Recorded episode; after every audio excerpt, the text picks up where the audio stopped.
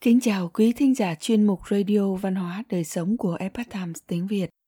Hôm nay, chúng tôi hân hạnh gửi đến quý thính giả bài viết Chúng ta có thể giúp con trẻ chống lại chứng rối loạn lo âu như thế nào? Do Trúc đoàn biên dịch, theo bản gốc từ The Epoch Times tiếng Anh.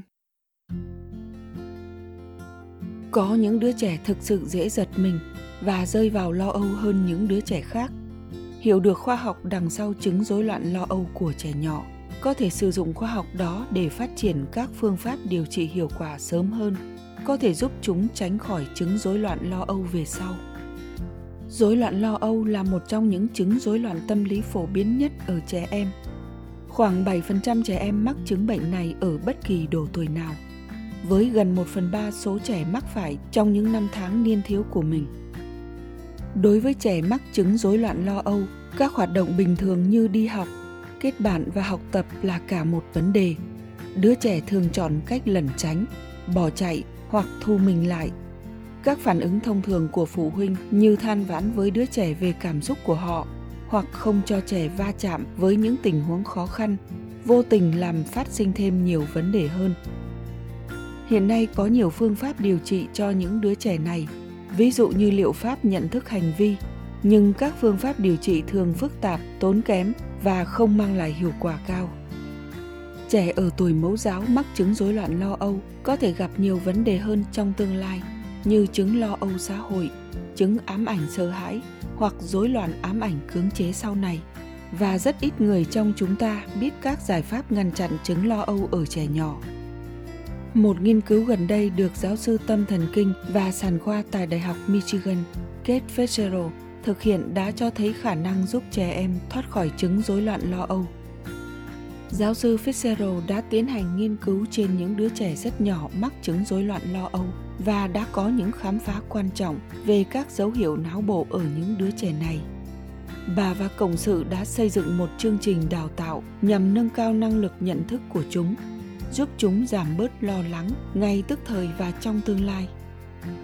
Giáo sư Fitzgerald nói, chúng tôi hy vọng công trình này cho thấy rằng chứng rối loạn lo âu ở trẻ em là điều có thể tránh được bằng cách can thiệp đúng đắn. Cho đến nay, phương pháp này đã mang lại kết quả đầy hứa hẹn. Khoa học thần kinh về chứng rối loạn lo âu Khi chúng ta đối mặt với những tình huống khó khăn, nguy hiểm hoặc đáng sợ trong cuộc sống, các hạch hạnh nhân trên não tiết ra hóa chất thần kinh như adrenaline làm tim đập mạnh và chuẩn bị cho phản ứng chống trả hay bỏ chạy. Đồng thời, thùy trái đánh giá tình hình dựa vào kinh nghiệm để đưa ra phản ứng thích hợp. Ở người khỏe mạnh, các hệ thống này hoạt động song song. Một hệ thống làm tăng phản ứng và hệ thống còn lại làm giảm phản ứng của cơ thể. Cảm giác lo âu có ý nghĩa tích cực, thúc đẩy chúng ta luyện tập chăm chỉ để hoàn thành công việc Tuy nhiên, ở người hay lo lắng, nó có thể khiến người đó bỏ chạy hoặc lẩn tránh vấn đề trước mắt. Nó cũng có thể khiến họ suy nhược và mệt mỏi, vì phải cố gắng rất nhiều mới có thể vượt qua được vấn đề này. Điều quan trọng là chúng ta biết cách đối mặt với những tình huống căng thẳng mà không để sự lo lắng trở nên quá cường thịnh. Trẻ từ 4 đến 7 tuổi dễ giật mình khi gặp tình huống không có tính đe dọa nhưng giáo sư Fitzgerald và cộng sự đã phát hiện rằng não bộ trẻ nhỏ phản ứng hơi khác một chút.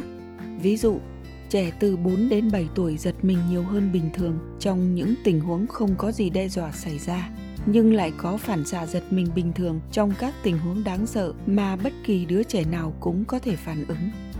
Điều đó cho thấy chúng phải được huấn luyện cách vượt qua những thử thách hàng ngày, bao gồm cả đi học hoặc gặp gỡ những người lạ phát hiện ra IAN, vùng lỗi liên quan tiêu cực trên não. Nhóm của bà cũng phát hiện rằng có một vùng trên não phản ứng khi người ta mắc lỗi, gọi là vùng lỗi liên quan tiêu cực. Ở trẻ mắc chứng rối loạn lo âu từ 5 đến 7 tuổi, vùng não này sẽ hoạt động yếu hơn trẻ lớn và người lớn. Điều này có nguyên nhân là do trẻ nhỏ chưa có năng lực nhận thức tốt để phân tích trường hợp chúng đang gặp phải. Khi không kiểm soát được nhận thức, phản ứng giật mình ở trẻ sẽ sinh ra chứng lo âu. Kiểm soát nhận thức là khả năng kiểm soát cảm xúc và thói quen dựa trên mục tiêu và ý định cụ thể. Ví dụ, khả năng kiểm soát nhận thức giúp từ bỏ thói quen ăn vặt để có sức khỏe tốt hơn. Khả năng kiểm soát nhận thức thấp khiến đứa trẻ dễ bị rối loạn lo âu khi còn nhỏ. Một đứa trẻ có năng lực kiểm soát nhận thức cao hơn sẽ có khả năng chống chọi với căng thẳng tốt hơn nâng cao khả năng kiểm soát nhận thức có thể đo đạc bằng IAN, vừa giúp điều trị, vừa ngăn ngừa chứng lo âu ở trẻ trở nên tồi tệ hơn sau này. Giáo sư Fitzgerald nói, tăng khả năng kiểm soát nhận thức của trẻ là cách giúp chúng đối phó với các tình huống căng thẳng. Chúng ta cần hướng dẫn chúng phương pháp thực hiện như thế nào. Phương pháp phòng ngừa rối loạn lo âu cho con trẻ. Giáo sư Fitzgerald và Cộng sự đã tiến hành một nghiên cứu thử nghiệm chưa được công bố với những đứa trẻ từ 4 đến 7 tuổi mắc chứng rối loạn lo âu. Dự án có tên là trang trại Kid Power. Những đứa trẻ được đi cắm trại mỗi 4 ngày rưỡi trong 2 tuần. Tại đây, các em được chơi các trò chơi vui nhộn như là tôi bảo và đèn đỏ đèn xanh nhằm gia tăng khả năng kiểm soát nhận thức. Các cố vấn đã dần dần tăng mức độ thử thách trong các trò chơi để giúp trẻ nắm vững các kỹ năng cần thiết, bao gồm sự linh hoạt, sử dụng trí nhớ và kiểm soát các phản xạ không mong muốn như di chuyển khi không được cho phép. Các em cũng được hướng dẫn cách làm việc nhóm với những trẻ mà các em cảm thấy thích hợp. Phụ huynh có thể tham gia vào cuối mỗi buổi học, học cách chơi cùng các con khi ở nhà. Để đánh giá tác động của khóa đào tạo này đối với não bộ và hành vi của những đứa trẻ, giáo sư Fitzgerald và cộng sự đã đo lường phản xạ giật mình và IAN của các em trước khi tham gia Kid Power và 4 đến 6 tuần sau đó. Họ cho trẻ em đeo màn hình đặc biệt để có thể ghi lại các phản xạ giật mình và IAN của chúng và chơi các trò chơi yêu cầu khả năng kiểm soát nhận thức. Ngoài ra, các nhà nghiên cứu cũng thu thập thông tin từ bậc phụ huynh và chính những đứa trẻ này về các triệu chứng lo âu trước và sau khi tham gia thử nghiệm. Sau khi phân tích dữ liệu, nhóm nghiên cứu nhận thấy rằng IAN của các em tăng lên và phản xạ giật mình giảm xuống, cho thấy khả năng kiểm soát nhận thức tốt hơn. Dấu hiệu chứng tỏ chứng rối loạn lo âu ở độ tuổi này đã suy giảm. Giáo sư Fitzgerald nói, tín hiệu não có chức năng phát hiện lỗi đã tăng lên, các em vượt qua thử thách tốt hơn, ngừng phản xạ theo bản năng, bao gồm cả phản xạ sợ hãi. Sau khóa học, cả trẻ em và cha mẹ chúng đều ghi nhận rằng chúng ít gặp các triệu chứng lo âu hơn, bao gồm cả sợ hãi và trốn tránh các tình huống khó khăn. Giáo sư Fitzgerald nói, thật thú vị khi có thể tìm ra liên kết giữa bộ não với hành vi. Nhưng điều đáng mừng hơn nữa là những đứa trẻ tham gia thực hiện giảm được các triệu chứng lo âu. Một phụ huynh nói rằng con gái của cô mắc chứng rối loạn ám ảnh cưỡng chế trước khi tham gia trang trại Kid Power đứa trẻ này đã có những cải thiện đáng kể, ngay cả khi trang trại vẫn chưa kết thúc. Phụ huynh này viết, cô bé muốn tiếp tục tham gia. Cháu cảm thấy tốt hơn khi vào giữa tuần và muốn được trải nghiệm nhiều niềm vui hơn. Giáo sư Fitzgerald nhớ lại một cậu bé 5 tuổi khác rất sợ mắc lỗi trong lớp mẫu giáo của mình. Cậu quấy khóc và có các hành vi gây rối khác. Phải gọi điện về nhà hàng ngày Tuy nhiên, sau khi tham gia trang trại và học cách làm dịu sự lo lắng, mọi thứ đã thay đổi. Giáo sư Fitzgerald cũng cho biết, sau một tuần tham gia chương trình can thiệp, cậu đã không còn điện thoại về nhà nữa.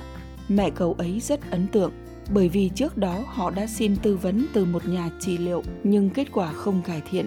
Chỉ sau khi tham gia Kid Power, cậu ấy mới thích nghi với việc học mẫu giáo và bắt đầu thích thú với nó với kết quả đáng khích lệ này, giáo sư Fitzgerald đã nhận được khoản tài trợ 3 triệu đô từ Viện Y tế Quốc gia để mở rộng chương trình Kid Power và tiến hành các nghiên cứu sâu hơn. Bà hy vọng các nghiên cứu trong tương lai sẽ tìm ra yếu tố chính giúp cải thiện vấn đề và cách điều trị phù hợp với từng đứa trẻ.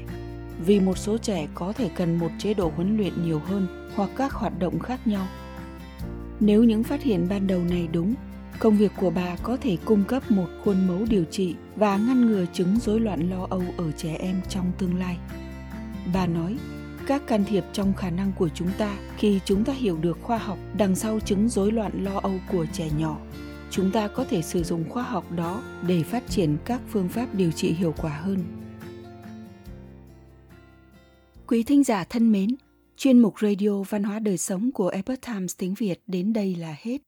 Để đọc các bài viết khác của chúng tôi, quý vị có thể truy cập vào trang web itviet.com. Cảm ơn quý vị đã lắng nghe, quan tâm và đăng ký kênh. Xin chào tạm biệt và hẹn gặp lại quý vị trong chương trình lần sau.